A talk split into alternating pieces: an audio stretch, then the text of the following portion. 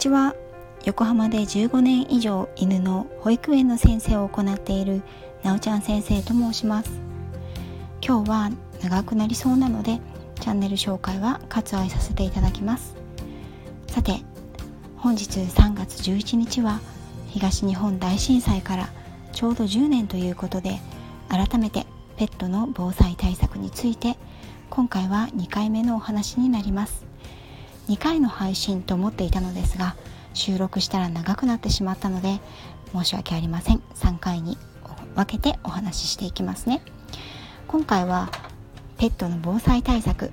命を守るハウストレーニング実践編についてお話しします。前回は国や自治体では災害時ペットの飼い主に定められていること推奨されているしつけの項目についてお話ししました。前回でもお話しした通り国のガイドラインではペットは同行避難が基本とされています。そして避難先での受け入れに際しては自治体と誘導と指示に従うことになっています。実際のところ避難所ごとにペットの受け入れルールは異なります。施設に預ける避難所の屋外の決められた場所で飼育する。屋内の別の場所で飼育する。室内で同居する。などの選択肢がありますがそのいずれにも共通する事項としてはサークルやケージキャリーケースなどの決められた空間で過ごすことが前提なのです。私の住む横浜市では指定された学校などの防災拠点がありその中でペットの避難場所はどこに設置するのかが決まっているところがあります。災害時ペットの一時飼育設置事例集という資料で確認することができます。この場合飼い主さんとペットは同じ場所で暮らすことができません。ですので災害時にペットの負担を少しでも減らすために普段からハウストレーニングはやはり必要です。ハウストレーニングについて今回は具体的なトレーニング方法をお話しします。狭いところに入れているのはかわいそう。うちの子は入れるとすぐ泣いてしまって私が耐えられなくて出してしまいました。というお声もありますがそれはサークルやケージキャリーをお仕置き部屋として閉じ込めているために使ったりその空間にいることに対してポジティブなイメージがない。といった結果だと思います。犬は狭い囲われた空間にいることはむしろ落ち着くという習性を持っています。ですが自宅全てが自分のお部屋という感覚で育ってきたワンちゃんにとっては災害時に避難所に同行避難するにしてもどこかへ預けられるにしても囲われた狭い空間に一人にされるということに強い違和感とストレスを抱きやすくなります。実際被災犬収容所私が行ったボランティア先ではケージやキャリーに入れられることに強いストレスを抱き自傷行為やパニックを起こす犬もいました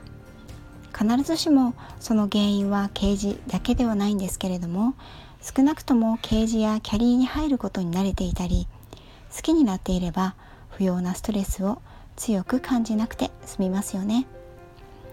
ハウストレーニングクレートトレーニングとも言いますがそれは狭いところで我慢させるというトレーニングではなくてここは自分だけの安心できるパーソナルスペースなんだよということを理解してもらう安心感を与えるトレーニングになります。そのためにも捕まえて閉じ込めるといった利用方法をしないこと。おやつやご飯をその中であげること。居心地を良くしてあげることを心がけてください。さてここからは具体的なハウストレーニングのやり方をご紹介します。まずは意外と知られていませんがハウスをどこに置くかを考えます。サークルやキャリーケースは中から家族の動きがよく見える場所に置いてあげましょう。まずは扉を開けておき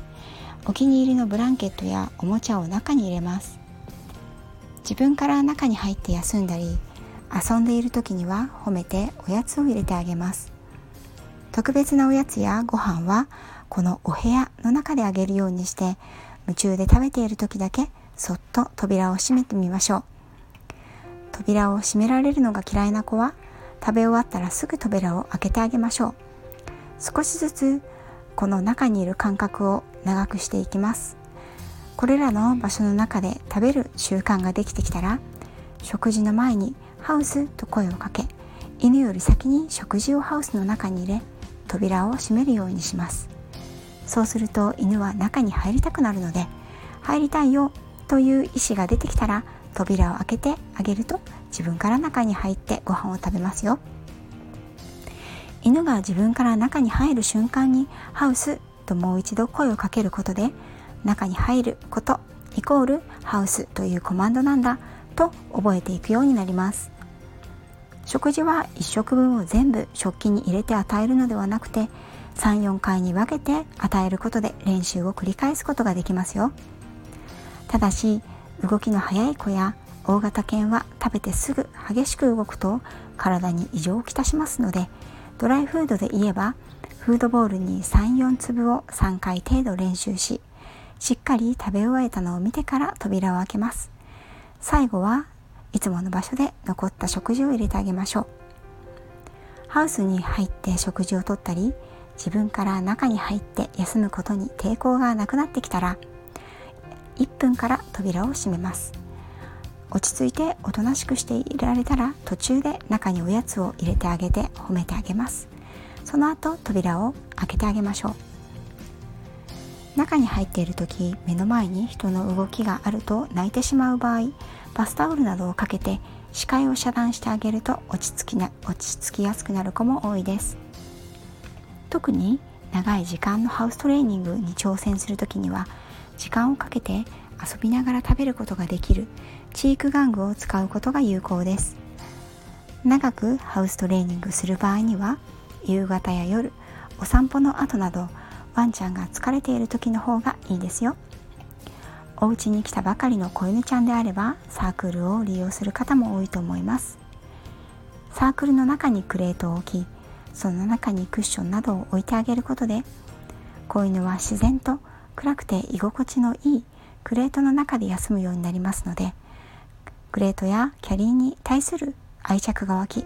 特にトレーニングをしなくてもそこが好きになってくれる確率が高くなります。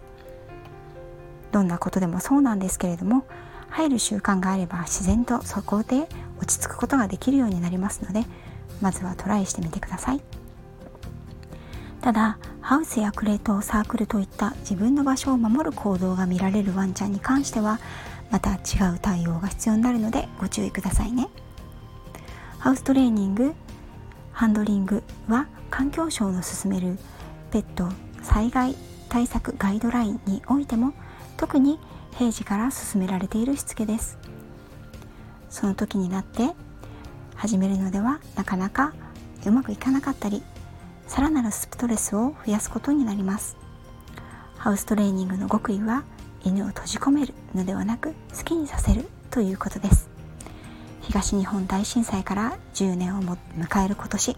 ぜひペットの災害対策とハウストレーニングをご家族皆様でもう一度考えてみてはいかがでしょうか。本日も最後まで聞いていただいてありがとうございました。あなたとワンちゃんの今日がますます輝くものになりますように。次回もまたよろしくお願いいたします。